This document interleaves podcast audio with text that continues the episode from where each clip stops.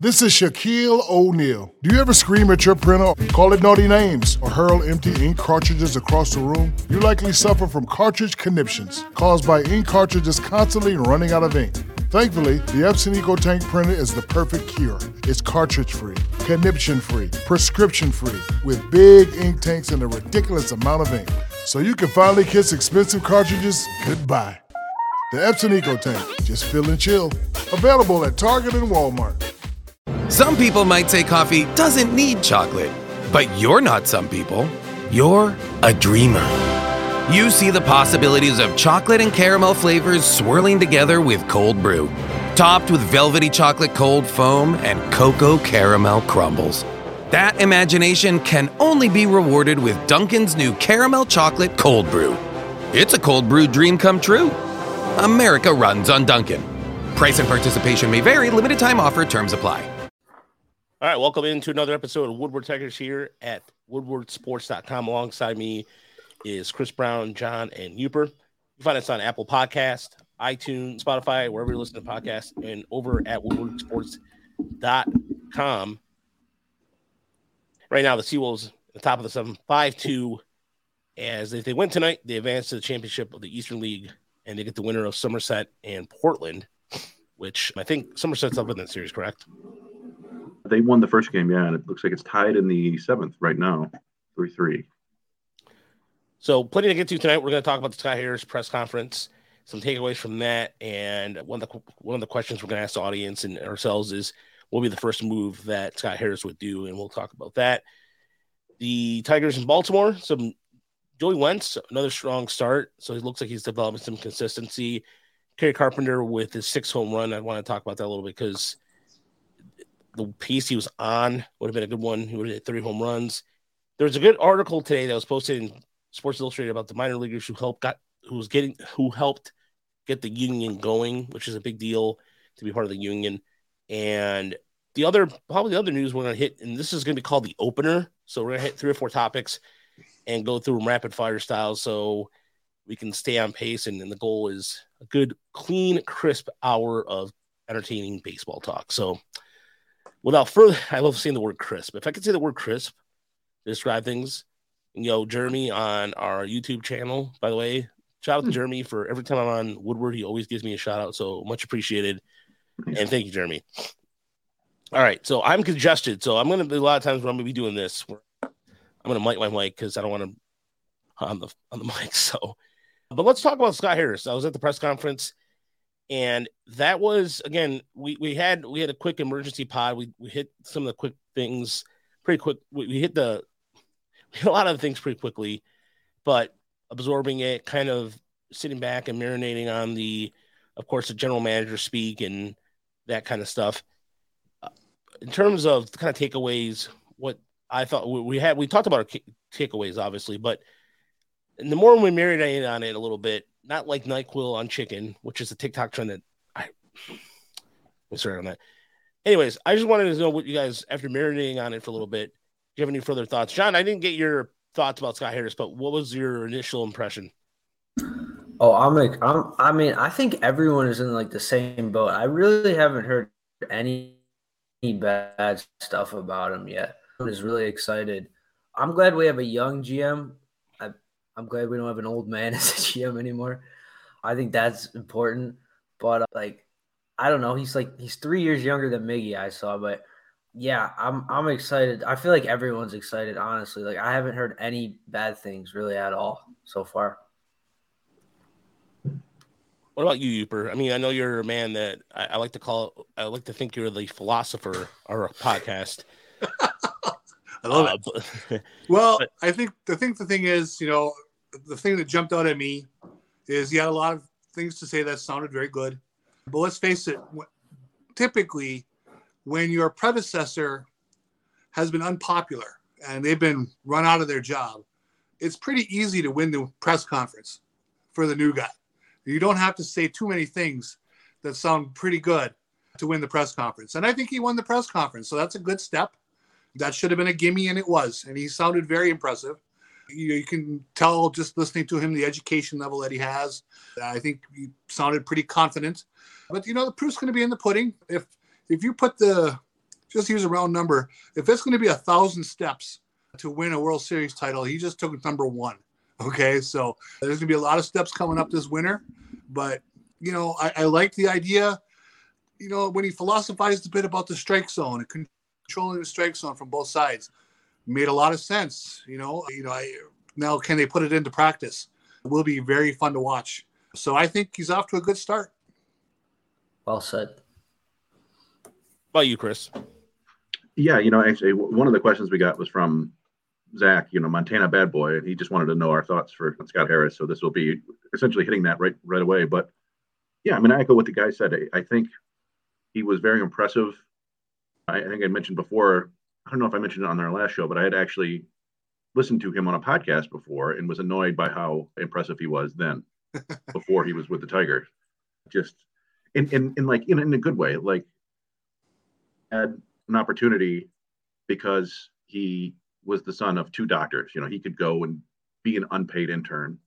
But after that, it was all him, really. I mean, he, he worked he worked his ass off. I, like the, the stories of him going to business school while working full time with the Cubs, just so just in case baseball didn't work out.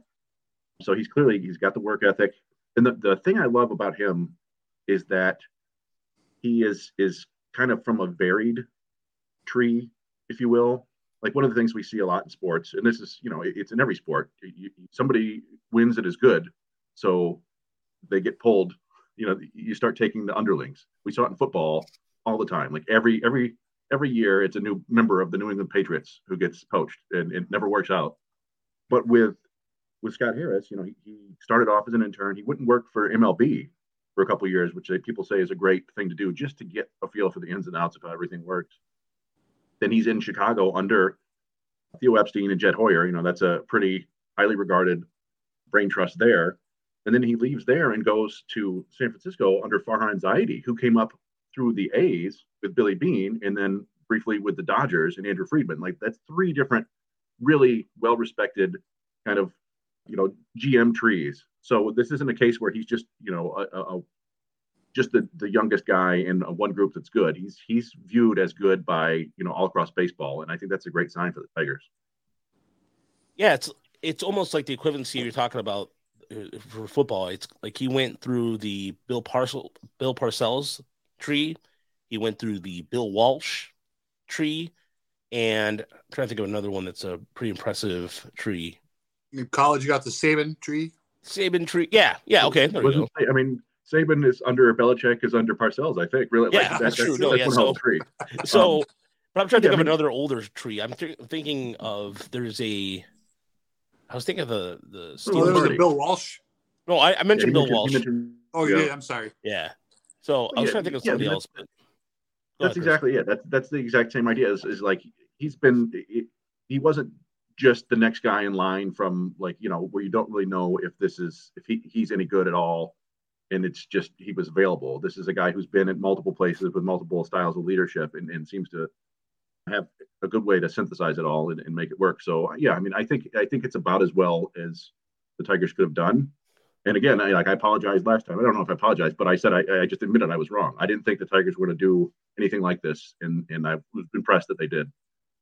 Yeah, and again, it's one of those things where I think one of the biggest takeaways I took from the press conference too is the fact that here he was. You could tell that he's had a long last couple days, and and then he just was able to, because based off his schedule. He, mentioned the Richmond and, and Erie game on Sunday because he was torn what teams to root for and everything. And the fact that I, I like the fact that I like the fact that him and Hinch and they're all on the same game plan and some of the things that one of the things that I mentioned or one of the things that I read about that I thought Jason Beck did a good job on was in terms of pitching. A lot of the one year deal, two year deals, the Giants have built the rotation based off kind of a quick build, rotate, quick building, if you will. The Tigers are completely different because they have a lot more organic arms. So I'm interested. That to me is the most interesting thing I'm looking forward to Scott Harris to see. If he's going to work with Gabe Ribas and and Fetter and just trust the system, or he's going to take some one year arms and hopefully the curse of free agency that the Tigers have been have witnessed, aka Mike Pelfrey, aka Mark Lowe. I can go on and on and on. Jordan Zimmermann. Yeah. Well, no, I don't look. I'm not gonna again. That to me is Jordan Zimmermann. No one expected that. No one expected the wheels to fall off that quickly. He was the second best yeah. arm on the market then, and I sometimes think Avila gets really. Was it a lot of money? Sure, but that's what they wanted to do then, and it was the second best arm. Period. So, yeah. Anyway, all right, moving on. The other thing I wanted to get to was the Baltimore and Tiger series because the Tigers took two out of three. They won the series against a team that was contending the playoffs. And a couple of takeaways I wanted to talk about was Joey Wentz. And Wentz just coming off the IL. Chris, I wanted to, I know that we, we talked about in the beginning of the year, his fastball, his command in spring training looked really good and then just kind of dropped off. I feel now Wentz is getting a little more more comfortable with his off speed offerings so far. I mean, you per YouTube. I'm in, interested to see what you guys think about Wentz's start. Yeah, I mean, we, we, saw him out in Lansing. We saw him in Toledo this year. We saw him early in the year where, where he was spraying the ball everywhere, and he, re- he really seems to have, you know, dialed in his fastball command. He still will lose it for like a batter or two. You see him just randomly start throwing balls, but he seems to be able to pull back in. I think the, the big thing for his development this year was the cutter. You know, he's he's always he was known for his changeup, and his fastball has some really nice characteristics. But his his curveball was always just it's kind of slow and not necessarily a great pitch. But he's developed this cutter, this little harder late horizontal movement, and that's really helped him, you know, keep hitters off balance. And yeah, I mean, you you have to look at him now as a guy who's got a chance to win a spot in the rotation starting next year, which is kind of it was something that I, I kind of maintained like a year and a half ago. And like I, I think that Wentz has a lower ceiling than Skubal, Mize, Manning, but I always felt like he had just as good a chance to get back into the rotation starter, and, and that's what it looks like now. So, yeah, I mean, it, it's been another positive development from the depths of the pitching this year. I've liked what I've seen in terms of uh, I've been trying to watch the pace that he works at in terms of how, how fast his delivery is. He doesn't seem to vary. He seems like he's very consistent right now. Maybe that's leading to some of the strike throwing he seems like he's and again i'm not a pitching coach but i try to watch you know how they land and are they on balance and it seems like he is. So I mean, that's off to a good start. You know he's kind of kind of where Faedo was earlier this summer. After a few starts Faedo looked good and we were hoping that that would continue on. He ran into the hip injury but now Wentz is kind of taking that mantle he's the guy who's had a few good starts. Hopefully he gets one or two more here before they're done and we get a better look. And yeah, I, I, don't see any reason why he's not taking the ball every fifth day next spring if he continues on this path. Um, yeah, so this was this was actually my inside the number. So I mean, we, I can just get to it now, but so Joey Wentz in his last four starts has given up a combined two runs in 20 and a third innings pitched. I know it's just four starts, but I mean, two runs in 20 innings pitched. I mean, he's got a FIP of, of 2.72 18 strikeouts to four walks, and ERA is under one right now. Again, it's it's a short sample size, but I mean, yeah, I think he he's definitely positioned himself as, as a starter next year. So yeah, you guys, this, that was my inside the number was Joey Wentz. Yeah, that's. Uh, we also had a, a, request for Danny Serretti impressions on the podcast, and we'll be glad to do that a little later. Serretti, yes. Oh, By the way, actual, thoughts, not just impressions. Okay. Yeah, the impressions. One last thing I wanted to get to before in part of the opener segment is I, I know we've talked about division rivals, we talked about the Twins and all that, and I think we're gonna skirt that for. We laugh at the Twins later. I mean, that's something yeah. we'll do later. later. Absolutely, uh, too easy. But what I do want to talk about with the minor leagues is the, they are now part of the MLB union. That's a big deal because these players have been not represented and they needed some representation. So there was a great article posted by Emma Baccellieri in Sports Illustrated, and I thought it was a really good job of uh, pointing who was getting this responsible. One of the one of the players was Joe Hudson, who was a catcher who's 30, like just an org catcher, 31 years old in the Rays system. And we'll post the link for everybody here on our YouTube channel if everybody wants to check it out, it's a really good read. It's not behind a paywall. Detroit News player development roster. so I, it was crazy. My cold acted there. But oh yeah, please. Speaking of the player development roster, before I forget, Chris, are we going to post it on the website or are we going to post it on Twitter? The oh the uh, the roster the Yeah. for the instruct. Mm-hmm. Uh, well, I don't know. I didn't. I didn't know. I I'll guess we should probably put it I'll on the site. I guess. I, yeah. I, well, yeah. Yeah. Show meeting after Yeah, show meeting. Sorry. All right. Show meeting over. So go back into it. So this and yeah, this is a great story about how they got unionized. It, t- it took it took taken 17 days, and just it was a it was the whole mix of people involved in it. One of the things that I, I, really have to admire about this is that some of these guys know their role and and kind of even like for example the, the story of Trevor Hildenberger, you got a signing bonus of a thousand dollars and take that and take some money out for out for, for taxes too, which I mentioned in the story. I mean, uh, what people don't realize is that I, I, again, I hate when people say, "Oh, it's a, it's a they're playing a they're playing a kids game," and there's a lot to go with it. And I, I understand our audience is pretty smart and hip to that stuff, but when every time I see somebody ragging on a minor leaguer or something to that effect, it's like get a first of all get a life, and secondly, they're giving. I mean, what they have to do in terms of per, uh, per diem for food. I mean, they're looking at sandwiches that you get. Those uh, that deli ham. You know how you go get Fire festival sandwiches. yeah. You know Yeah. that meat that's like it's a it's a pound of ham. It's a dollar forty nine. It's like eh, is it really ham though? It's like it's like sodium school. intake is like ninety or hundred grams of sodium per one slice of ham and all that. And you know eh, their treat is spending ten bucks at McDonald's because now McDonald's the average cost of McDonald's right now is ridiculous. Anyway, I don't want to get too sidetracked, but get a chance to read the article. But I wanted to get your uh, opinions real quick before we get to our inside the numbers this evening. But this is this is a great story, and I I, I hope that this again. I think the major leagues will find a way to go. Huh, well, guess what? We'll take away a couple minor league teams. They'll find a way to distribute it in their own way. But just want to get your thoughts thoughts on it. I'm happy Yeah. it's happened. I think that, you know, there's no reason to have athletes on that level living hand to mouth, barely scraping by, having six guys living in an apartment. You know, if if if you're good enough to be on that level and they think that you're someone who can help them on a major league level at some point, they should be investing in those guys and to get them to that point. So there's no reason why they're making them live in conditions that just aren't conducive to improvement.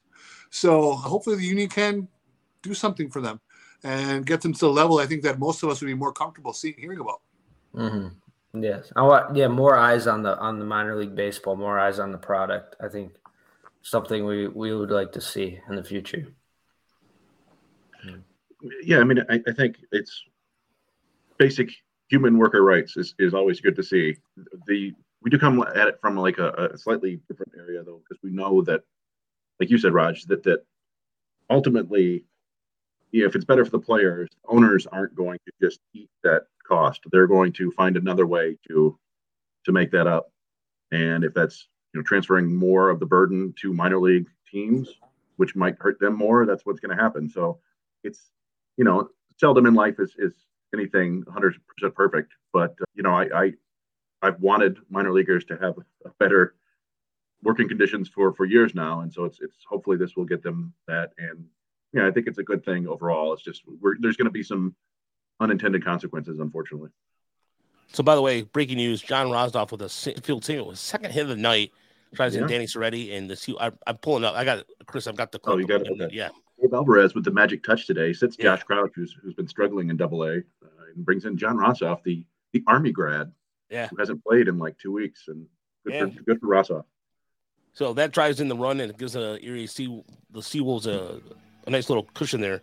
So it's now six two in the eighth inning. Nice. Continue on. So John, go Yeah, ahead. John. What were you going to say about the about the minor leagues?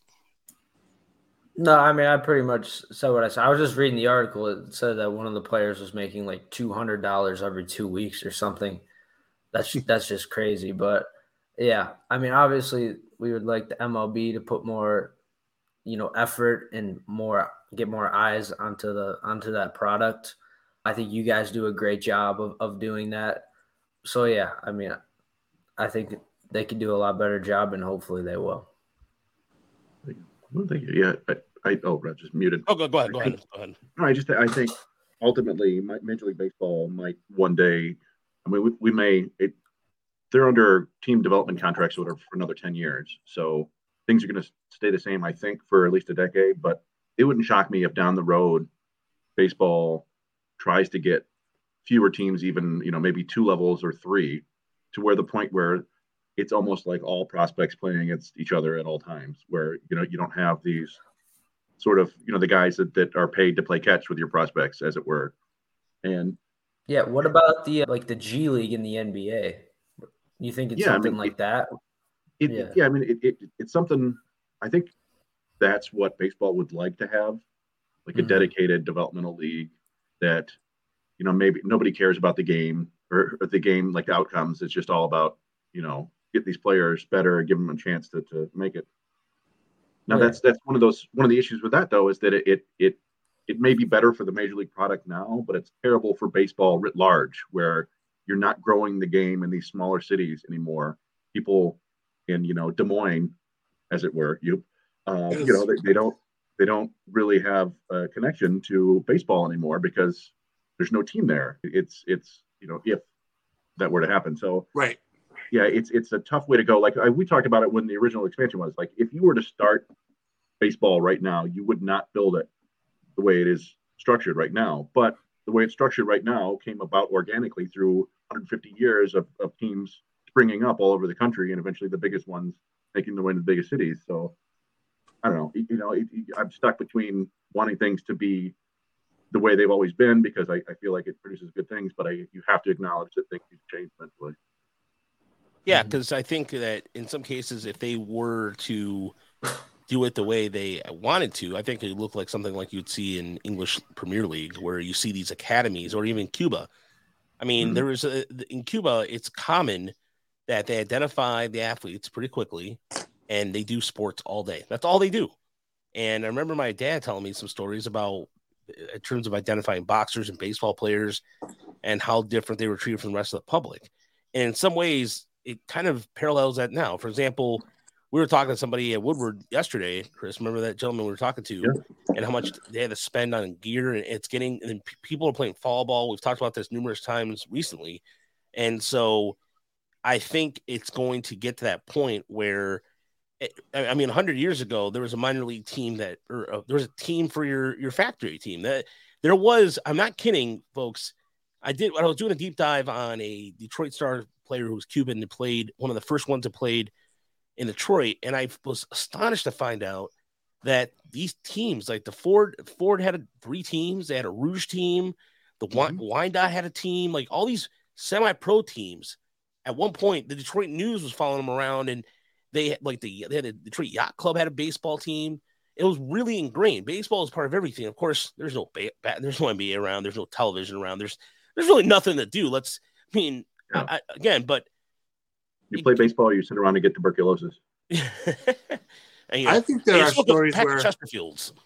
There were guys who played for some of those factory teams who turned down the major leagues because they were doing better. Yeah, they're getting paid by the the, the rich owners of those companies to yeah. represent them. I mean, there's the Page Page Page Fence Giants, a story that Mitch, a member here from the Southern chapter of the SABR chapter here, I, I, thought Mitch did a really good job of talking about that and, and how that was a team that had the company behind them and they were able to afford these things, but few and far between. But now it's a completely different thing, and it's not what I think you you're onto something about that, Chris. I think that the structure itself is outdated, and I think baseball is trying to catch up with it, but they're going to take some time before they kind of just kind of go, yeah. you know, and pop somebody in the head or something to that effect. So all right, folks, it's now time for Inside the Numbers. So that you know what that means?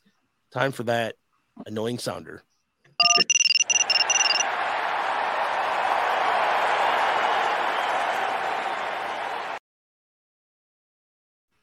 All right. So I know John gave his inside number. Chris, what was your inside number this week? So mine is 23. It's a bit of a stretch, but it's fun. So so 23 difference in weighted runs created plus as a team for the San Francisco Giants in the three years before Scott Harris was there, and in the three ish seasons with Scott Harris. So from 2017 to 2019, the Giants as a team posted an 82 one rated ones runs created plus, so 18% below league average as a team for hitters. And we remember, of course, that they were last place along with the Tigers in 2017. For comparison, at the same time from 2017 to 2019, the, tw- the Tigers were 86 WRC plus, so they were better than the Giants offensively. Now, since 2020, the Giants have had a 105 WRC plus. So, as soon as Harris got there, they jumped up 23 points, as it were, to, to now being 5% over average. And the same time, the Tigers have compiled an 88. So the Tigers got uh, Tigers got two better, and the Giants got 23 better, 23% better. Now, obviously, we can't yeah. give all that credit to Scott Harris, but uh, let's do it anyway. yeah. yes. All right, Uper, what is your inside the number this week? Okay, my numbers are 31 and 300 million. Aaron Judge, owner of 60 home runs this year, currently carrying an OPS plus of 211 and been about above 140, I think, for six straight years in OPS plus. Obviously, what he does in the postseason will be a lot of fun this year. Is he going to break the record here in the next couple weeks for the American League home run title? A lot of good stuff. He's had a wonderful season, playing well in the, in the outfield. Next year, he's going to be a free agent. He's going to be 31 years old. And he turned down the $213 million offer and bet on himself, as has been chronicled everywhere. And a lot of the speculation is, you know, is he going to be well over $300 million on this next deal? So, my question is after living through the Miguel Cabrera extension at a similar age, are you giving $300 million to a 31 year old Aaron Judge? I don't know. My inclination is because of his athleticism, someone will, probably the Yankees, but who knows? It could be another team. But I just, you know, Miguel Cabrera, we don't always have to use Miguel, but we know it was a massive contract and it kind of petered out in a lot, in this, you know, pretty quick. Judge is a bit more athletic in terms of he's not carrying the extra weight. Does that mean he'll age better through his 30s? Be so big, that worries me, the size. I don't know. It's going to be a very interesting winter to see if he gets a $300 million contract at his age. Yeah. That's a. That's I don't. A good, yeah. I don't see it. Yeah, I don't see like what other team than the Yankees has that kind of money to offer. I, I really most don't. of them. name all right. Name one team that you you could see giving him a three hundred million dollar contract. Dodgers, Cubs, Boston, Rangers, Boston, Mets, nowhere. Yeah, Boston, yeah. Washington, Seattle. Oh, yeah, Seattle. Well, um, I just because I play devil's advocate, and Seattle always seems like to be the name and mixed in there. What were we gonna say, Chris? So I was. Oh. I, they're probably they're probably twenty. Were you, were you, memorized by who just liked their tweet? No, somebody liked my tweet. No, no, the the one I posted, John Ronsoff, a former oh. Tiger oh. GM, liked their. Oh, tweet. Oh, nice. No, I I think there are probably twenty teams who could pay Aaron Judge, but there are probably five teams who would, yeah. and and they they are the teams that can live with a $300 million contract that goes sour. And that's the Yankees and the Dodgers and the Red Sox.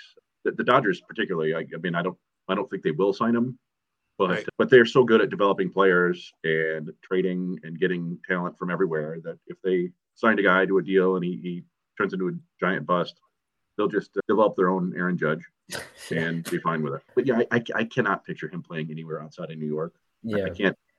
It just feels like one of those situations where he's his agent or whatever will they'll ultimately give Yankees the the the right of first refusal, right? So he'll get a big deal from somebody else, and the Yankees will be able to top it. And he, you're in New York, you can't you can't let him go, right? I mean, no, no, they their offense other than him is is not that great. Like, I feel like they can't afford to lose him, honestly. Yeah, I agree. They could bet bet against themselves, absolutely. Mm-hmm. so, all right. Um, yeah, you just had a big strikeout. That's what happened. They so, got one. Yeah. yeah, it's top of the, the wolf. Yeah, is the wolf. Yeah. So it's Erie six, Richmond, and going into the top of the ninth right now. So we will keep you updated. I might step away for a moment to collect some audio. So, so my inside number this week is ninety nine and eight. Because yesterday, Chris and I spent a lot of time trying to find this one out. But so Kerry Carpenter hit his sixth home run exactly his hundred plate appearance, which is the most. It's a second fast, oh, excuse me, the second most, and that would be is that right? The second most? Yeah, second second fastest. Yeah, I think It was a tough one to figure out. This, yeah. So we, yeah, I think the second fastest to six home runs. Does that sound right? Yeah. And at least this this this millennium, if you will. I, Robert Fick did it a little bit quicker through two seasons in terms of plate appearances. I think that was it. But yeah, that's correct. Yeah. But the the one that we're talking about was Matt, Matt Joyce, right? Yeah. yeah, Matt Joyce hit eight home runs in 99 plate appearances, but in 30 games. But Kerry has six in 28 games and 100 plate appearances. Again, that sounds like a trivial thing to, but he has just as many home runs as Spencer Torkelson does. And Chris figured out the math on his pace. You would have hit on, on his current pace right now. Would hit three home runs in the major leagues. He has 36 for the year, which is, I mean, again, uh, combining levels, which I'm, I'm not going to even try to attempt to research that. And I, I think I've uh, my brain this week, the amount of research I've done for Woodward and and t- in general, I think my brain's fried. That being said, though, is still impressive for a left-handed bat, and I think he makes his way into the conversation next year for outfield consideration. Again, the reason why I've been so impressed with Kerry Carpenter is teams keep throwing fastballs. Okay, he's going to nail them so I mean, in terms of like, so the, the question becomes, well, how's he done in against off speed pitches? And so one of the things I was looking up because that's a, a good indication, and then there's BABIP and you know luck and all that stuff. So in terms of how he has done with that, and that's a big role into max exit velocity. I mean, exit velocity is eighty seven point three. It's, I mean, thirty percent K rate, all that. But in terms of breaking balls, he is hitting 179 against them, uh, and he has a 39% whiff rate on him. That's a you know that gives you pause for concern, but fastballs he has no problem with. All his home runs have been off fastballs. Yeah. So again, if you can make the adjustment to breaking balls and off speed stuff, I mean off speed stuff, he's got a triple on batting 222, but you would like to see it a little better. So yeah, that's I, I, I compared him to Brennan Boesch when he was coming up because uh, because that was basically Boesch murdered a fastball, and then once they de- decided that they could throw him sliders low and inside every time, and he'd swing, that was it for him. So Carpenter might be able to survive if he doesn't swing at those as much. You know, he, his low average is on breaking balls. They were probably breaking balls in the zone for the most part. So if you can lay off the breaking balls outside of the zone, yeah, like you know, memo Javi Baez then uh, maybe he's got a chance. We'll see. It, it's you know it's impressive to, to hit six home runs like you said. That's that's I mean, torque, and uh, certainly not coming with the amount of, of fanfare that Torque did. So yeah, sometimes it's nice to just uh, you know ignore the the fanfare as it were and, and let the results speak for themselves. Definitely. And uh, again, there's not much to highlight with it comes to power numbers this year. The Tigers are going to have one of their worst offensive seasons in team history but it is worth mentioning Kerry Carpenter. So we're not always negative, folks. All right. So now it's time for the good, the bad, and the ugly.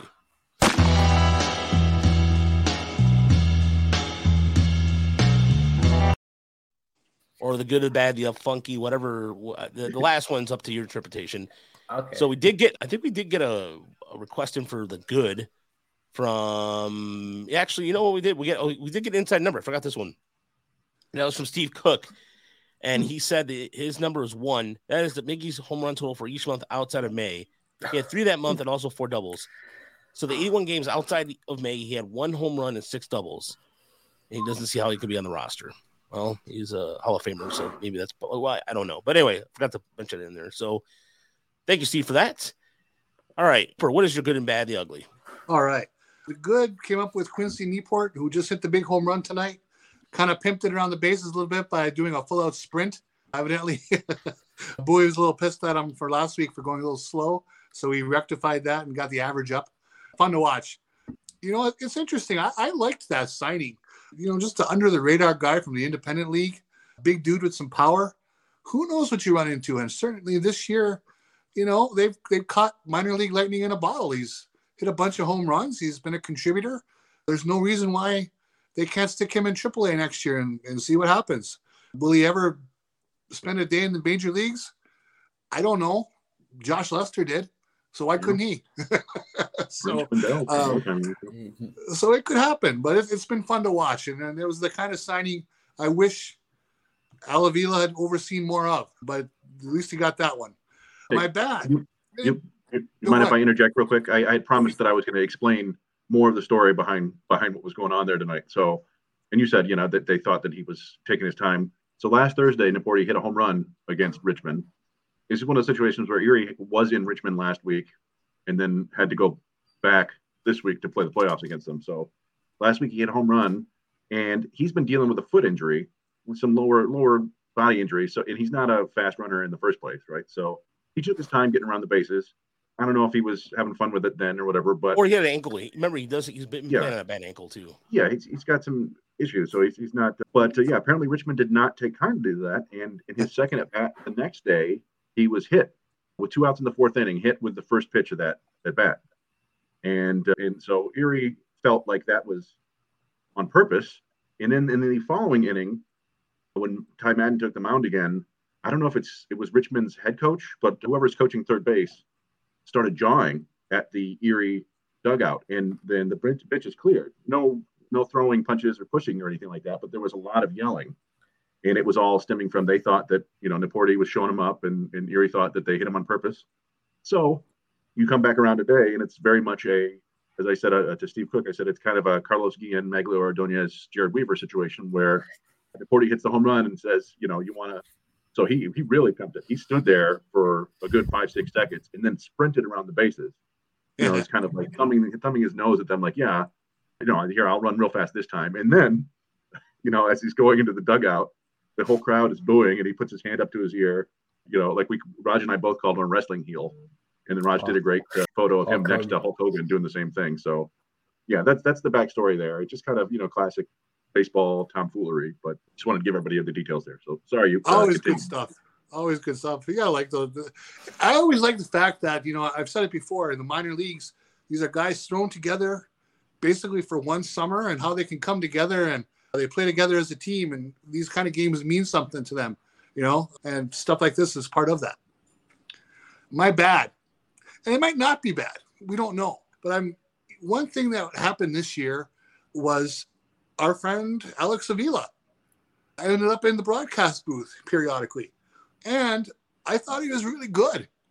So you, you wonder now with what's happened, his time in Detroit was very good. Would he be willing to work for Detroit some at some point in a booth, or the fact that they usher out his dad? Does that kind of cut off all communication there? Which would be too bad because again, I really liked Alex. I thought he was pretty insightful, pretty smooth delivery.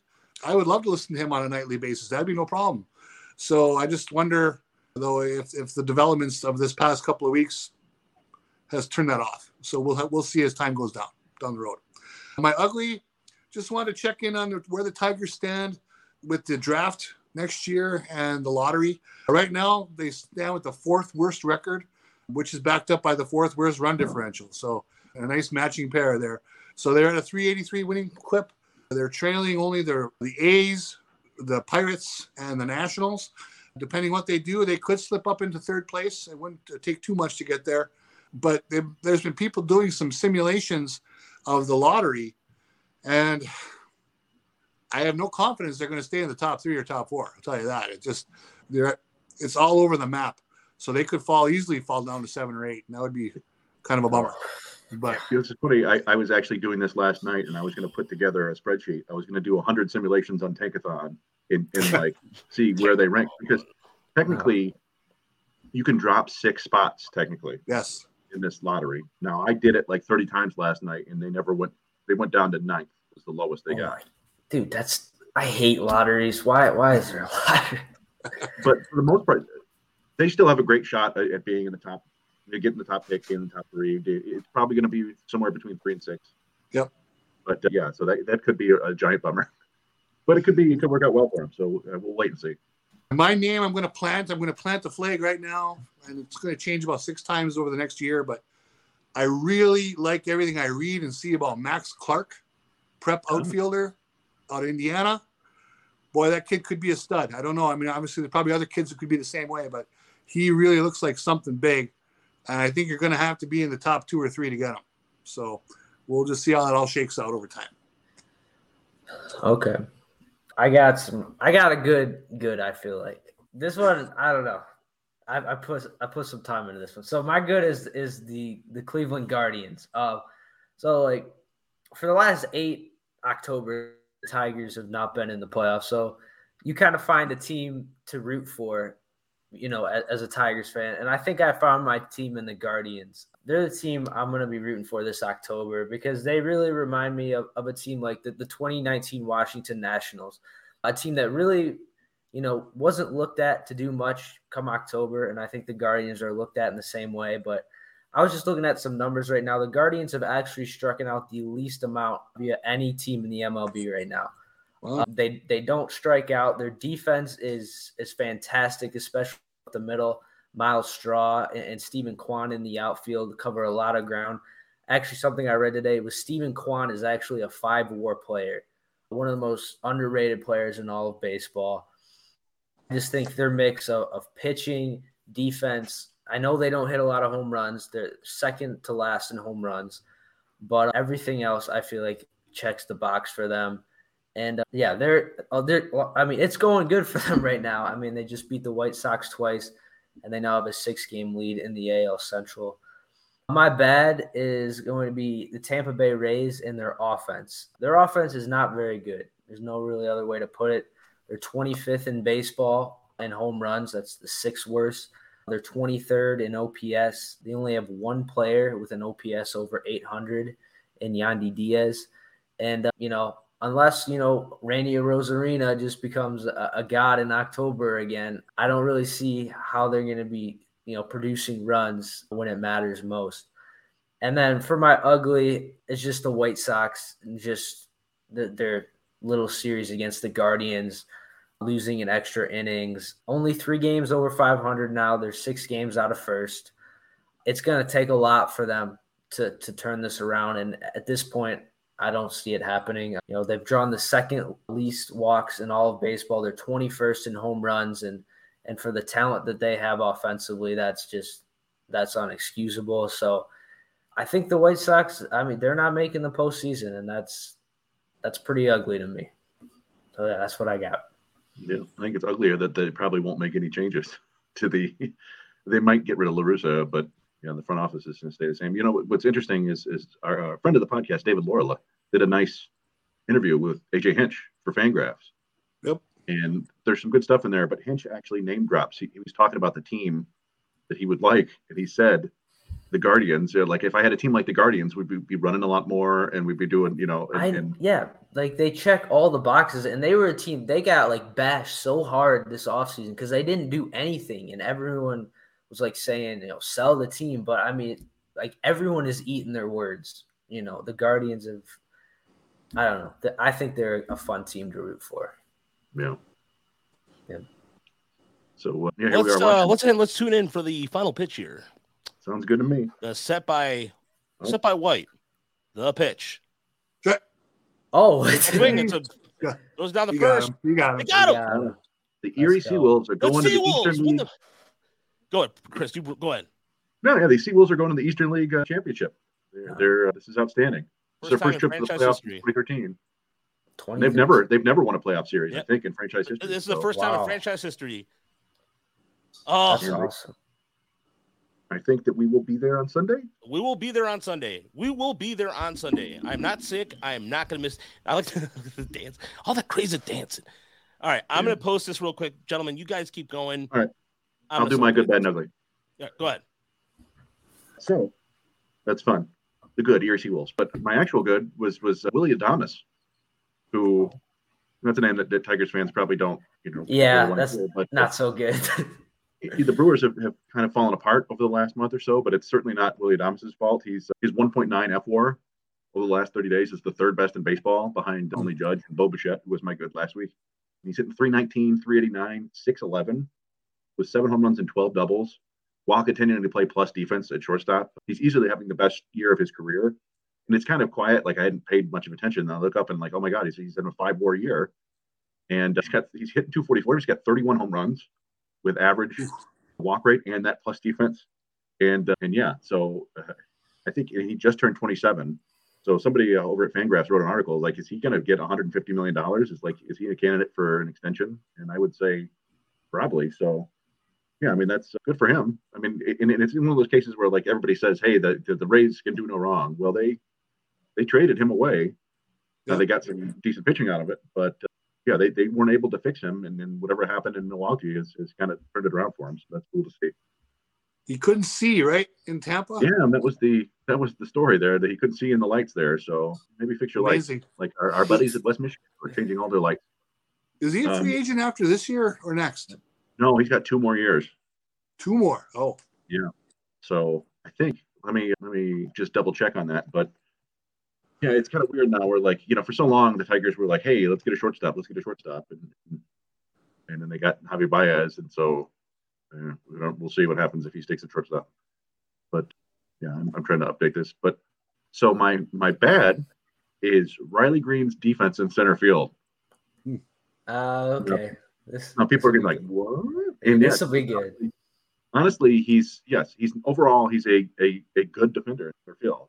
He's not bad uh, by any means, although I'm putting it bad here. He's he's two outs of average to Statcast, one defensive run saved. He's an above average by those metrics center fielder, but he's actually the worst outfielder in baseball when it comes to making plays in in front of him.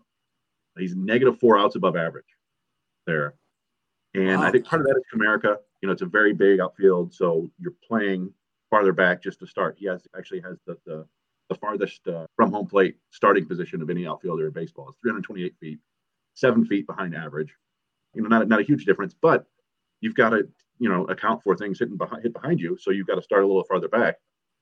And then it, it just comes down to him not being very fast for a center fielder. He's got terrific instincts. We've seen him. He's he's he's makes spectacular plays to his either side, but his sprint speed is is 23rd out of 27 center fielders this year. And uh, yeah, it, I mean, he's gonna it, it, at the least, it's just something for him to work on. And I wouldn't count that kid out at all. I mean, we talked to him years ago. He said he wanted to stay in center field. He said he'd rather stay in center field and hit 20 bombs than move to a corner and hit 30 bombs. And that's awesome. But, you know, at is some it? point, yeah, I don't know about that. well, for him, you know, I mean, you know, you, you want to see, and, and I, like I said, I wouldn't put it back past him to address this in the offseason and get better at, at balls in. But I think ideally, in a perfect world, you get someone with his caliber of defense playing center field who's also, I don't know, two steps faster. Yes. And Riley Greene to a corner, you let him bash the ball and you let him contend for gold gloves in a corner outfield spot because he's still going to have the instincts he's still going to have the similar range. He just won't have to cover as much ground. So yeah. that's my bad. And you know, I, I always like to do my bad is, is something that can get better, and I think it probably will get better. But you know, would I be upset if Parker Meadows is playing center field next year? No, I, his instincts aren't as good as Riley Greene, but I would bet that he's uh, close to 30 feet per second in terms of sprint speed instead of instead of 27 and a half like, like Riley Greene. It it is amazing to watch Greene as much as we have this year, and I've had that in my mind. It's, you've just touched on it he's batting first and playing center. And really, in my mind, you'd rather see him eventually batting third and playing right field. So we'll just have to see what time what time does and who they acquire and if they if they find a true leadoff hitter. Yeah, and, and that was another thing that, that Hinch mentioned in that podcast with David Laurila was he said, you know, I, I just want to get Riley Greene as many at bats as possible, which yeah. is I think the right decision this year. This is it's a lost year. Yep. Get him as many at bats as possible against big league pitching, and you know, give him as much time in center field as, as you want. I don't think he's a center fielder for a championship caliber team, but uh, the good news is the Tigers only about 55 wins away from that level of team. So. and and my ugly is Mike Clevinger, and I don't mean his face, although oh. I don't don't mean his face. He's not a handsome man. Um, but what, what I want to talk about here is, is over the last month, he's been one of the worst starters in baseball five seven ERA over his last six starts, covering 30 innings. And uh, over over the season, he's been decent. It's a 4.23 ERA over 104 innings. Like you take that, but his strikeout rate is a career low. His home run rate is a career high. His FIP is 4.97, which is not good. It's like the seventh no. worst pitchers with 100 plus innings. And he is a free agent after this year. Oh. And remember, this is this is a dude who put up back to back four win seasons back in 2018 and 2019 for Cleveland but it's been kind of all downhill since then. He, you know, he he had the you know, the COVID season. They broke protocol and you know putting Terry Francona at risk, and that that led to him getting traded in, in part, I think, to San Diego. And then he got hurt, so San Diego signed him to a two-year deal for basically five and a half million dollars a year. And he just has been kind of average this year. So I think you know he's going to be a free agent. Maybe a team out there will take a chance on him, but but you know a couple years ago he might have gotten 15, 20 million on the open market, and, and I think he's be lucky get what he was making this year. So Yeah. That's that's what's ugly there, and he's going to be thirty. Yeah. And they gave up Josh Naylor for him too. Yeah, and and so it didn't work out. You know, don't trade with Cleveland. Don't trade with Tampa. Yeah. Remember, oh, they can't believe they gave up Corey Kluber for Emmanuel Clase. What a bum. Oh, dude, they gave up they gave up Quantrill too. Quantrill, the starting yeah. pitcher. Oh, that is that's bad. that's yep, pretty bad. Uh, so that's my ugly. And uh, I think Roger's still grabbing that the video there for Erie. He, yeah. he's trying to. Uh, we're trying to get the audio of Greg Gania. You know the because oh. MLB TV only does the home feed, and we'd like to get the reaction from Erie's yeah. uh, Erie's team, which is you know this is this is a long time coming for Erie and for mm-hmm. Greg. He's been he hasn't had any playoff games in all his time there. I don't think that's great. So, yeah, well, so, we got some we got some questions on Twitter if you guys want to get into those. Yeah, absolutely. Yeah, one I one I see right now is from I don't know how to, to pronounce his name, but it, it, it was Do you think Scott Harris gets rid of all the Al Avila guys in free agency? I, I yeah. that one caught that one caught my eye a little bit. yeah, that's that's from Epic D3C. Yeah. What um, do you guys think? Well, you? you? know, well, what would you consider? I, my, my, uh, my, suspicion is they're going to find a way to keep Sam Menzin around, only because he seemed like he worked well with Hinch. And again, it's always easier to do nothing than it is to do something. He's yeah. there. I think that if I were someone like obviously David Chadd, Pleis, those kind of guys, I, I think anything anybody on that scouting side is probably gone, and that's where Harris is likely to start really building his uh, components of people. Yeah, I was thinking of it from a player aspect. Like I was thinking like Javi Baez and, and Eduardo Rodriguez, I would say are Al Avila guys. So I don't see them getting moved anytime soon. But uh, Chris, I'd like to hear your thoughts too. And that's interesting. I, I, didn't think about it as a player. Yeah, I mean, I think we're going to see yeah. a ton of player movement. Again, I, really? I, don't know if you can trade Javi Baez. He might be able to trade Eduardo Rodriguez. Yeah, I don't. I don't think you'd get the value that you want for either of those guys, though. But no, yeah, I mean, yeah. I, I echoed what what you said. I, I think the old guard in terms of the scouting and development, not development, the scouting department for the most part is is probably on the way out. David Chadd, Dan Lunetta, Scott Pleis, Tom Moore, the international director. I, I think there's a good chance that some of the newer guys like Sartori and Menzin and Garko and Ribas, I think that, you know, we've talked about it before that, that this has been one of the better years for development from the Tigers farm in a long time. So you, I, yeah. I would like to see them keep those guys there. And, and we mentioned it a couple times, but the Tigers do have some decent scouts. And there's one scout in particular that we've talked about named Joey Lothrop that, that he's out in the four corners for, for, the Tigers. And he's the one who signed Wilmer Flores, signed Beau Brieske. There's a, there's a kid from the JUCO this year that they signed. And then we were just discussing today, the Tigers randomly got, I, I we missed it, a couple weeks ago, they they signed an 18 year old high school kid out of Colorado as an undrafted free agent. He's six foot eight and yeah. throws in the low, he touches the low 90s. And you know, perfect game had him as like a top 500 overall high school player in the country. So, and I, I have to assume that's him again. So I, I don't know. I just like that dude seems like he's doing uh, earning a paycheck. So if you can keep him, I would appreciate that. But other than that, yeah, I think there's going to be a lot of a lot of changes in the scouting side of the Tigers, and certainly a lot of player movement. I think a lot of guys run the 40 man right now. We may see 40% of the 40 man change by the end of the beginning of next year. Yeah, that's probably very possible, no question. But you know, it's, it's going to be interesting who those players are going to be. It's it's really, really fascinating. I don't know. Um, two, yeah, two that I thought of was Schoop and Candelario. Those two came.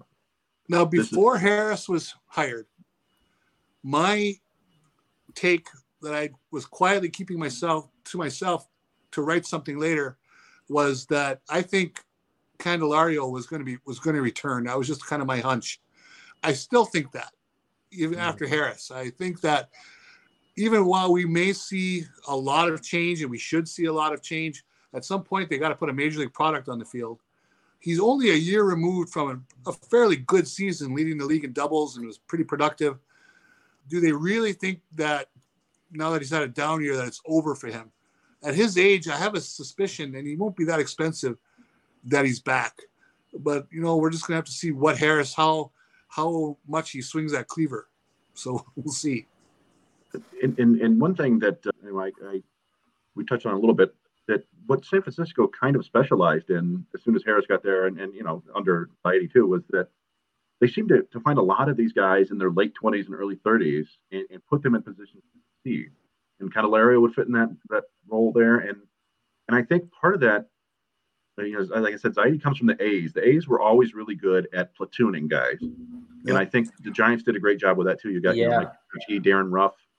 And, and you know, it's kind of interesting. I was looking at the Tigers and thinking, okay, so we're looking at an outfield next year that, that could possibly Riley Greene, Akil Baddoo, Kerry Carpenter, Austin Meadows. All four of those dudes are left-handed hitters.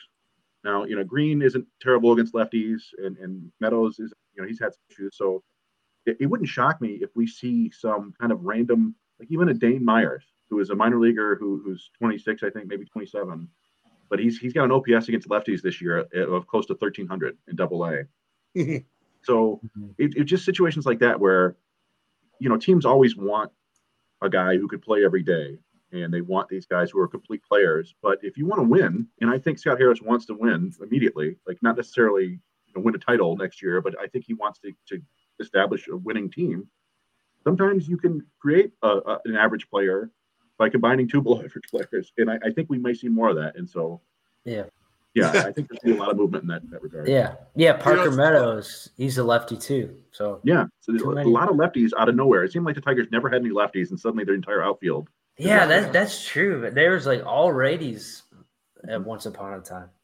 You know, I saw some rando tweet. I don't know who the guy was. He might have four followers. Okay, but the, the message was he was worried that Harris was going to have a bunch of platoons and be unwatchable like the Giants. And I'm thinking, well, the Giants win. I like winning. Winning is fun. I'm, I'm winning pro, is very fun. I, am pro win. So if they, if they if they have four platoons next year and they're winning, I'm in. I'm, That's what Sparky Anderson did in the '80s, and no one batted an eye then. He platooned Tommy Brookens with a bunch of other people. Get get out of here, that nonsense. I don't like that. To I've, I've, sorry, I've like never once baseball. heard I've never heard of someone saying platoons are, are bowl, man. Not to Sorry. watch. Yeah. Sorry, Chris. I didn't. Uh... Go ahead, Raj. Well, we, we started doing questions, but if you want to do your good, bad, and ugly, Raj, we're oh yeah. Here. Yeah, let's let's keep it going, guys. The good and bad, the ugly for me is this. Look, the good, Erie won.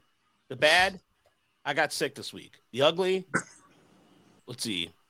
You know what the ugly was? Nothing, because Erie won. Uh, there you go. You know, no, actually, I have an ugly. I reserved the hotel Tuesday to go, but then the mm-hmm. Harris pre- press conference came back, and Motel Six still charged me, even though I canceled and said, "Look, I potentially really? might have something." I might because at the time I thought because based off what Sarah was going on with Sarah, my mm-hmm. wife, mm-hmm. I thought something could be COVID related, and I canceled, and they still charged me, and like, oh, we'll see what we can do, and they still haven't, still, still yet well, to get a refund. So I'm announcing an official Woodward Tigers podcast boycott of Motel Six. Well, if we're going to be sponsored, the Motel Six is the finest. That actually, the one in Erie, I'm not going to lie, that is a very fine establishment. Yeah, that is nice.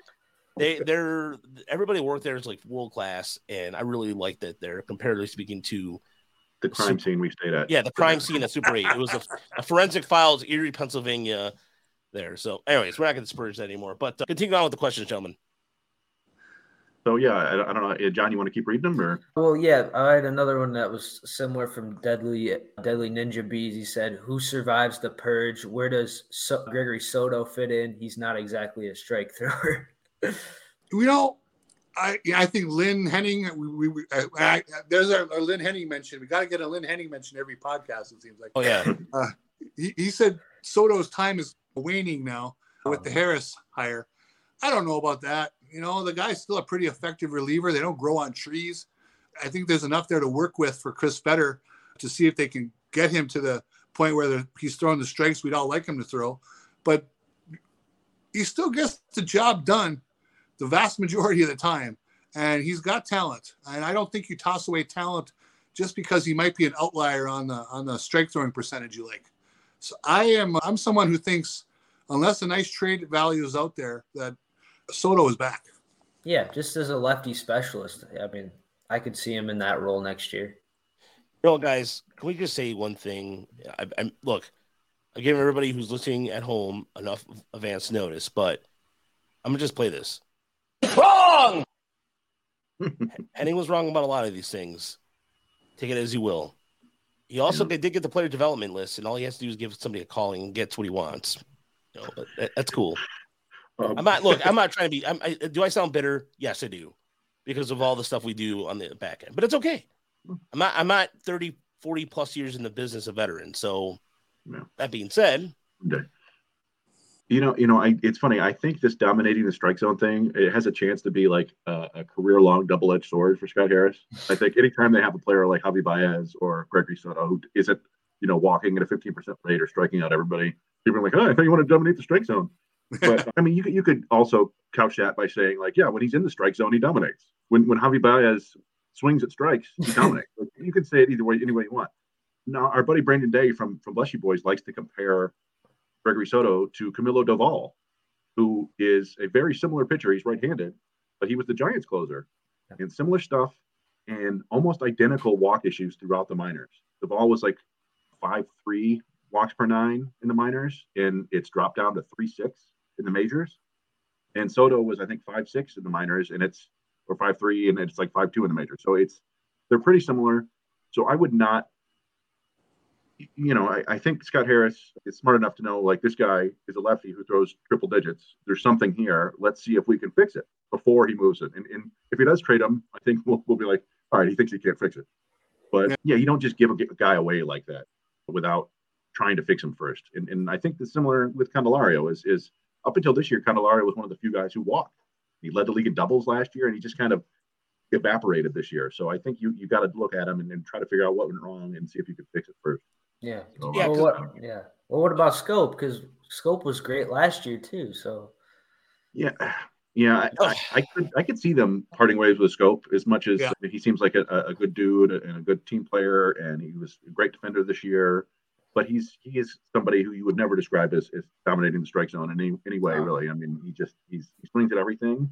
And this year the power went away, and and if that's, you know, I don't know, it's tough. Yeah. But as far as look, and, and that's the thing that I, I, really crack up about about Candelario is that people forget. People were just. I mean, look, Candelario's had a bad year, bad year, but the last two years, offensively speaking, he was been one of those Tigers' consistent bats. Probably Detroit, the most. Yeah, Detroit baseball though. And, and I look, I'm on I'm on Team Cody here with this because it's frustrating when you go down there every single day, or you go to Erie, and somebody just has to give you a call when we literally do this on our out of our damn dime for Christ's sake. And we I can't even I get look, I'm just I'm just gonna say that. I'm I'm a little frustrated with hey, I'm raising my hand at the press conference. I'm gonna ask a question. Nope. Okay, that's fine. That's fine. I'll just keep I'm just you know what? Look, bottom line is this. I'm just gonna say this and I'm just gonna get it out there. I want to be the best us as a collective the mm-hmm. best source for Tigers coverage. That's all I can do. Just got I'll work everybody else. That's fine. That's bring fine. A, bring an auctioneer paddle next time. hey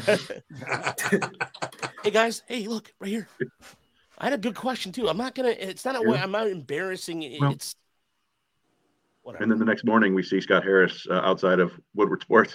oh yeah, you didn't? Did you tell that story on the pod? I, I didn't. No, I, I I went in there on was that yesterday? Yesterday morning, Wednesday, and the coffee shop right next to as I, I didn't realize it was part of like the whole complex. Mm-hmm. Scott Harris is right there having coffee with his his family and I uh, maybe some Tigers people. I didn't really recognize him, but I recognized Scott Harris. I'm like, hey, that's fun. I didn't, I you know, I'm not going to bother him while he's with his family, but yeah. The bottom that? line is like, but the bottom line is this: I just it's a little frustrating, and what Detroit baseball said is absolutely correct. It makes the job ten times harder. So, which is why if you go on our Discord, I put out the player development lists that are behind a paywall on Detroit News. Why? Because I'm the Robin Hood, maybe. I don't know. I actually, I, I, no, no, no, I'm not. Well, Look, I mean, technically, that's, that's information that. Videos. Pardon me. That's basically what we do with our videos, right? We're just taking the videos and, and distilling them and putting them out for free. At some point, yeah, they're going to maybe maybe we're the ones doing something wrong. We're not getting paid enough or not being paid. That's yeah. fine. Well, not really, but at the same time, look, our passion is baseball We love baseball, love talking baseball. And if it's news, which it is, we'll provide it. That's as simple as that. That's a simple, that's what we're trying to do. We're providing news, we're providing a service for everybody that appreciates it. So everybody out there appreciates it. Thank you. I just need to vent a little bit because it's just been just one of those weeks. I'm just like, all right, cool. I can't even get the. I've asked. I've asked a couple times to get people on the podcast. Silence. It's not amateur out here, folks. You might think that, but I'm looking right straight in the eye. It's not. All right, enough. Sorry, I had to go on my soapbox there. All right, Chris, I had one more, well, another question for you, specifically for you. It's from Steve Cook. He said, "Has Chris has Chris come around to Flores and Olson being starting pitchers in the bigs?" That's a yes and no answer there for that. I, I I think Flores can be a starter in the big leagues now. I think he, I still think he needs to develop another pitch because right now it's fastball, slider, curveball basically, and both the breaking balls are good. In the fastball, he can get swings and misses in the zone, which is always huge but I, I would like for him to develop something, a changeup. I know that he's working on a changeup. He just he, he doesn't feel comfortable throwing it for strikes yet. But yeah, he, he's thrown enough strikes this year and he's worked enough innings this year where I'm no longer concerned about him being able to, to do that in the big leagues. Uh, I don't know how successful he'll be, like I said, without developing that extra pitch. But but yeah, he's good, and I, I wouldn't be shocked to see him start a few games next year. Yeah, I, I still I'm still in the the reliever bucket. Yes, with, with yes. Me too. Me too. I've always thought that way about him. For, and, and, again, it's for me. It's it's it's a couple things. Olson's delivery, he's cleaned it up, but it's still. I don't think it's ever going to allow him to to have average big league command, and particularly with his fastball. And his fastball just doesn't have the characteristics that Flores's does. His fastball is more like Ty Madden's and, and like Jackson Jobe's a little bit, where they if they leave it in a bad spot, it gets hit for home runs. It goes over the fence. And so he has to be more perfect with that. And he just hasn't been for most of the year. He, has been good enough at times, but even again, going back to that that AJ Hinch podcast, he mentioned he mentioned Olson, he mentioned Jobe, and he mentioned Madden. He said, Yeah, we've we've cleaned up Jobe's delivery, we've cleaned up Madden's delivery, and we've changed Olson's pitch usage, which I think is is in large part because his fastballs were getting blasted.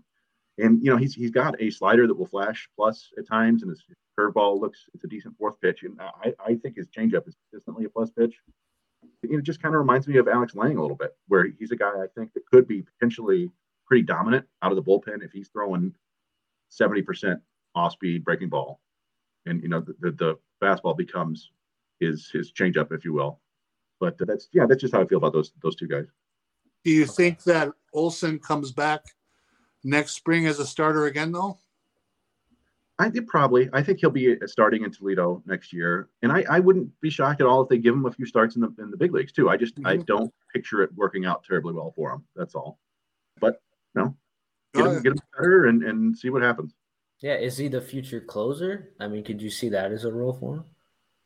It, it's possible. I wouldn't I wouldn't put it past like you know he's not a terribly big physical guy. I don't know if that you know matters for a closer or for a starter for that for that matter, but you know, I, I, I we've seen him top out at like 96, and that's plenty good enough for a closer with a fastball. But if you're, it's it's tough to be a closer if your fastball isn't missing bats consistently, and I don't necessarily see that with him.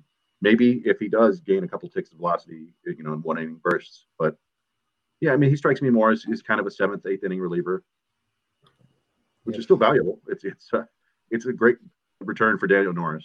Oh yeah, for sure. It's just but so interesting now. It depends so much for them is going to depend on, you know, how we continue to define starters. I mean, if if it's simply get through a lineup twice and you're done, then that obviously raises Olson's chance. well, yeah, so, well, uh, yeah. He doesn't have to go too deep. Yeah, but didn't Scott Harris find guys like like Alex Cobb and Alex Wood like in, in San Francisco, just guys on you know one or two year contracts. I can see that as a potential solution for next year's rotation. Yeah. Rod, you were going to say something? Forget it. No, uh, um, yeah, I, I think it, it's who knows. It's it's all it's possible. He's got a he's you know he broke Erie's strikeout record this year, so there's a lot to like about results. That I just you know the big leagues is the big leagues. It's not Double A. It's, it's hard. Matt Manning was the pitcher of the year in Double A a couple years ago, and, and just now sort of figuring things out at the big league level. Mm-hmm. So, uh, and then you know, I saw that Steve actually added a couple more questions there. he said, and somebody else in the, the chat asked this uh, sort of. He said, with Carpenter continuing to hit for power, uh, how much will this bleed into the Miguel Cabrera decision? He hasn't slugged over 325 in a month since June. Uh, if, if, he came back, he has to make a 50 60 game role and you can't bat him cleanup anymore. Um, yeah, I mean, I, I think with Scott Harris, you've got a chance for kind of a clean break with Miguel Cabrera there. I don't know what kind of like if he's going to get a mandate from Chris Ilitch and says no, we need to keep him around just because.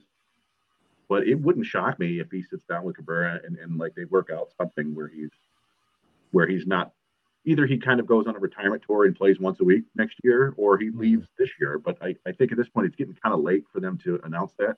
Yeah. It would be kind of I don't know that that would I think rub a lot of people the wrong way if they go, Yep, he's done next year. So I don't know. What do you think, Rush? I'm sorry. You guys go ahead. You guys, you're fine. Oh, I was just I was asking about you know if if they do you think Harris is going to keep Cabrera? I, I I really don't. To me, I don't have a. I think there's a lot of preconceived notions that are going on right now about the roster, and I'm just going to wait and see because Cabrera is a veteran. They have the respect. They if they can find a team that offload him, great. But if not, I, I, again, I know that he is an issue. Everybody is so worried about his power and everything, but let the guy play out his damn last year and leave him the hell alone. That's my take on it. There you go. You know, can he get healthy over the off season so that he can come back next year and can he poke singles and hit 300 for two months again and you know be a, a semi contributor?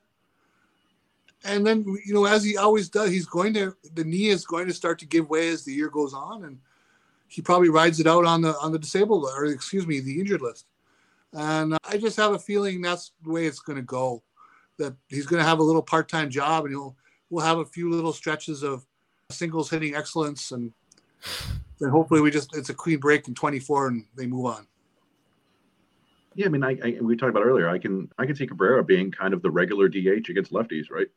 Yeah. Think, you know, that would fit. And Kerry Carpenter could be, you know, Kerry Carpenter wants to play in the field, but there may be a few situations where he is one of the three best defensive outfielders. So if he wants to stay in the lineup, he may have to be kind of the regular DH. But yeah, if you have a platoon of Kerry Carpenter and Miguel Cabrera, you might get decent production on the DH next year. So I could see that happening. Yep. Mm-hmm.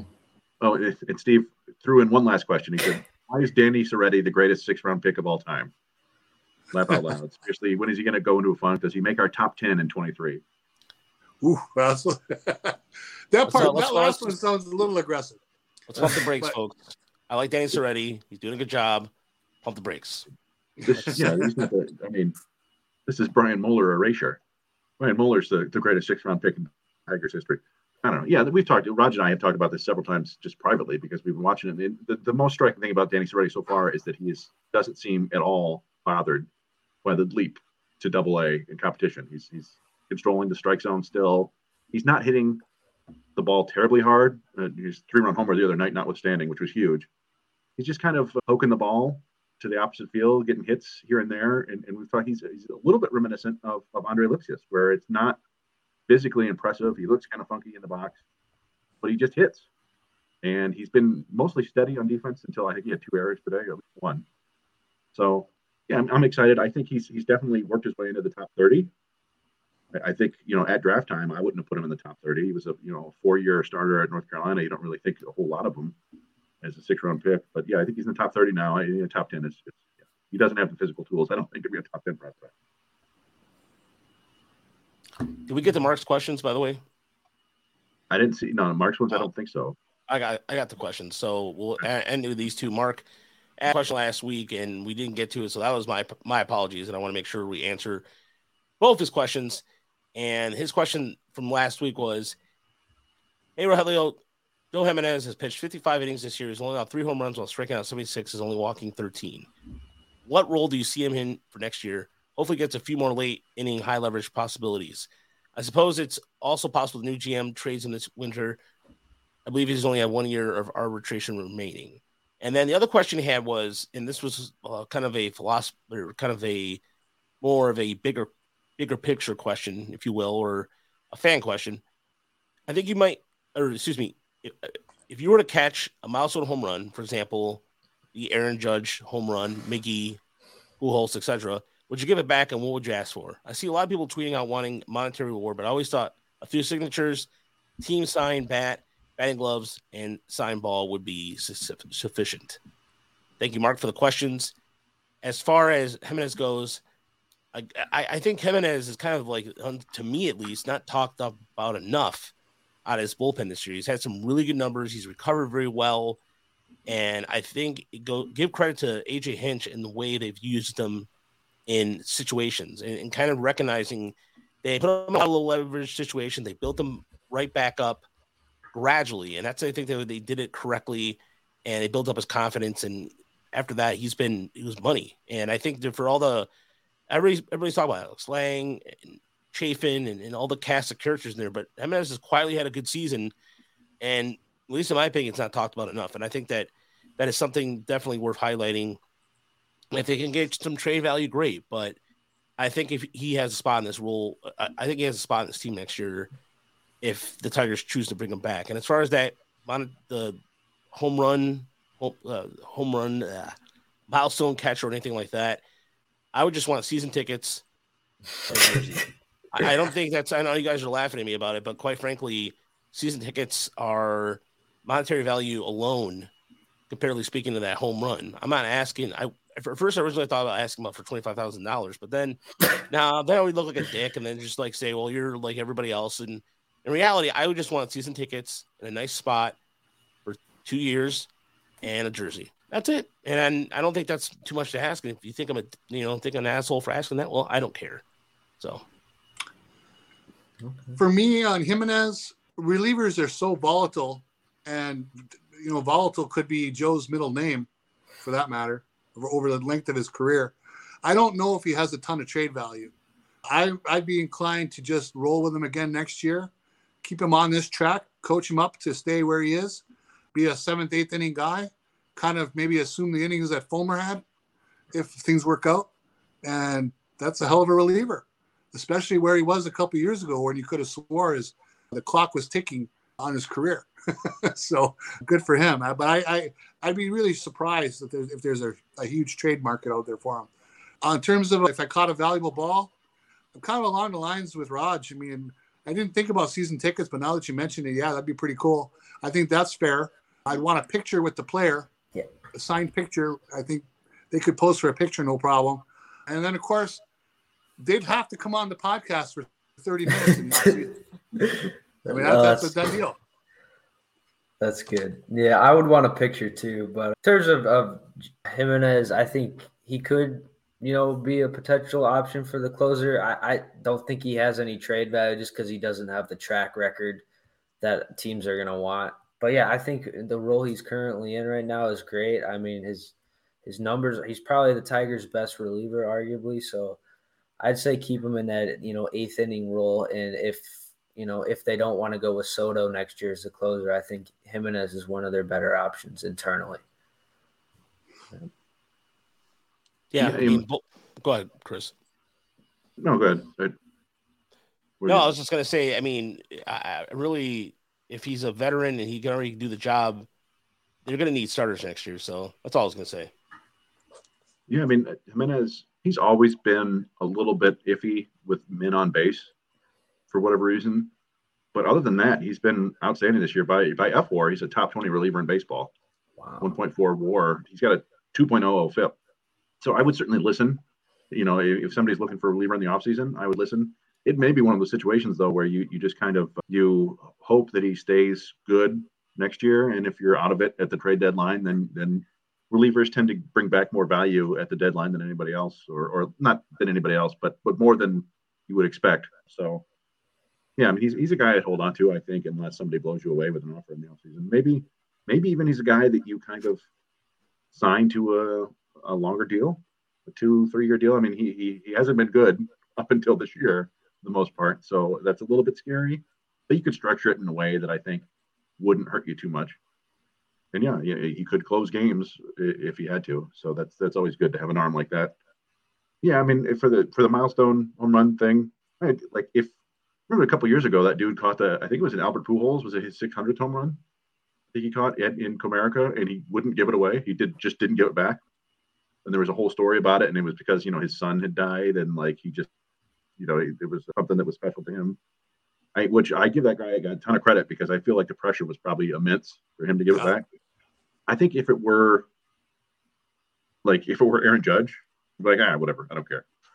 But if it was a Tigers player, I'd be like, okay, let me sit in on the draft all three days.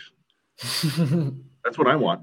I want to. I want to be in the draft room. I'll sign the NDA. I won't talk about it if I if, if I do. Then you know whatever. But that's just what like. That's something that I would love to be a part of, just to to witness like all the stuff that goes on behind the scenes. They would, of course, would never do it, and I'd just have to accept my like you know signed game worn pants or whatever. But you know, that's yeah. what I would want. I'd want a job. Let me let me work yeah, for the give Tigers. A, give me a job. Good luck with that. anyway, sure. here's a ball. Give me a job. So. Yeah, yeah they'll put, they're like, you want a job and you don't specify what the job, they're gonna put you in hot dogs. yeah, that's what exactly. the old singing hot dog vendor. All right, so was that it, gentlemen, on that question? The only other one I saw was yeah, buddy asked if this was Carpenter's rookie year, and he said I may have already asked this on Green, but forgot the criteria. So, yes, yeah, yes, the criteria for being a rookie in Major League Baseball is is uh, if you if you have 130 if you have more than 130 plate appearances or 45 days on the active roster, you're no longer a rookie. Mm-hmm. And Carpenter is at we as Rod mentioned, I think he's 100 plate 100 like 91 at bats, and he's at 43 days on the active roster right now. So in two days, he will no longer be a rookie, or he will. This will have been his rookie year. Now, if they send him to AAA today, he could be a rookie again next year. But uh, as we talked about, you know, he's like their best power hitter, so I don't think they're going to do that. no. Well, on that note, gentlemen, thanks so much for every. Th- ah, thank you for everybody participating on the YouTube chat tonight. Thank you for everybody listening to episode 28 of the Woodward Tigers podcast. We'll be back. Probably, actually, we're probably going to be doing a live show Sunday. I got to figure that part out. Either hmm. it's going to be jamming down in Erie. They're going to they're expected to be sold out, but I think we'll probably do something out there. So, which means we'll actually be hanging on the press box pretty much the whole game. I mean, for once, there will be not seats available. So that will be something I'm looking forward to. We'll get some playoff action, some championship playoff action yeah. as Erie advances for the first time in franchise history to the double to the Eastern League Championship, and they'll get the winner of Somerset and New York. Speaking of that, by the way, that right now there were five five in the last time I checked, there was five five in the tenth between Portland and and by the way, Portland is the Boston Red Sox affiliate, and Somerset is the Yankees affiliate. So, yeah, that's the hated rival. The hated rival, and Somerset won the series, and they won in extra innings six to five, and so they will be playing Somerset on Sunday. I think. Let me see if I got that right. Is that right? Let me see. Yeah, is Jasson Dominguez on that team? He is. He got called up recently. Nice. Of course he did. So, but you know, they they moved up into the Volpe. I don't know, you know, they've got some talent there, but uh, yeah, a lot of their talent got moved this year. So, and uh, they say that you're not allowed to send guys down from AAA unless there's an injury. So we'll see if there's a rash of fake injuries for Somerset. yeah, that that is the final. Yeah, that is the final. So that was the. By the way, I just just want to mention this real quick. Tampa right now has a potential to win their fourth title fourth Rays affiliate to win a league championship in 2022. Yeah, the the Hot Rods won, right? And and right now the, the, the Biscuits are playing against. I think it's no Pensacola beat the Biscuits six yep. to five. So the Biscuits. Yeah, I have a Biscuits hat too. It's in somewhere back there. Yeah. I mean, I think that was like designed by the same people who did the Lugnuts, right? Like that was yeah. right when people started getting wacky with the minor league designs, and and yeah, I mean that's that's one of the things we, we talk about. The Tampa they they set a record last year, I think, for winning percentage across the minor leagues. And you know who had four winning minor league teams this year? The Detroit Tigers. Yeah. Toledo, Erie, and Lakeland somehow was over 500 despite having a bunch of 18 year olds. So that was impressive. Yeah, and we should maybe head out to Toledo Saturday before we head out to Erie because this is the last. I think this is the last homestand for the Mud Hens, and so they are five and a half back of Nashville. They just had the winning streak snapped, but it was an impressive one, enough to make a win differential of plus 38. So they've yeah, been able they, to get that going. So it was a double header today, right? They lost the first game, so that snapped their win streak at after 12, but then they won the, the nightcap, right? Yep, so, that's correct. So they've won 13 out of 14. Home run for Cody Clemens. Good for him. Yeah, and they're they will finish the season. Uh, looks like possibly 20, 19 to 20 games of over 500. So Just winning baseball across the board, and, and it's can't ask for any more, much more than that. So, on that note, everybody, we'll see you Sunday at in Erie. Chris and I will be out in Erie. Have a good weekend, everybody, and say something profound. I got nothing. All right, good night, folks. Good night. Good night. Definitely gonna edit that part out.